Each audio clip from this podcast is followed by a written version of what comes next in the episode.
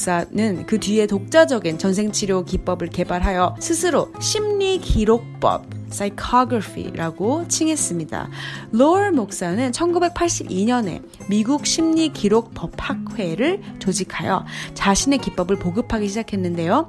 그의 심리기록법은 과거에서부터 생겨난 심적 흔적을 현재의 성격 형태로 그려내는 것이라고 할 수 있습니다.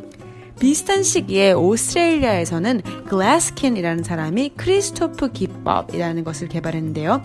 그는 이 분야의 책을 전혀 읽지도 않고 관련 인사와의 교류도 없이 독자적으로 오늘날의 전생치료와 같은 기법을 만들어 놓았는데 그가 개발한 크리스토프 기법이란 내담자를 눕혀놓고 발목을 여러 차례 마사지한 후에 이마에 있는 상단전을 손으로 원을 그리며 마사지하는 방법입니다. 이런 마사지를 통해 환자는 이완 상태에서 심상을 그리게 되는데 이 방법은 이후 전생 경험을 위한 기법으로 상당히 널리 활용되었습니다.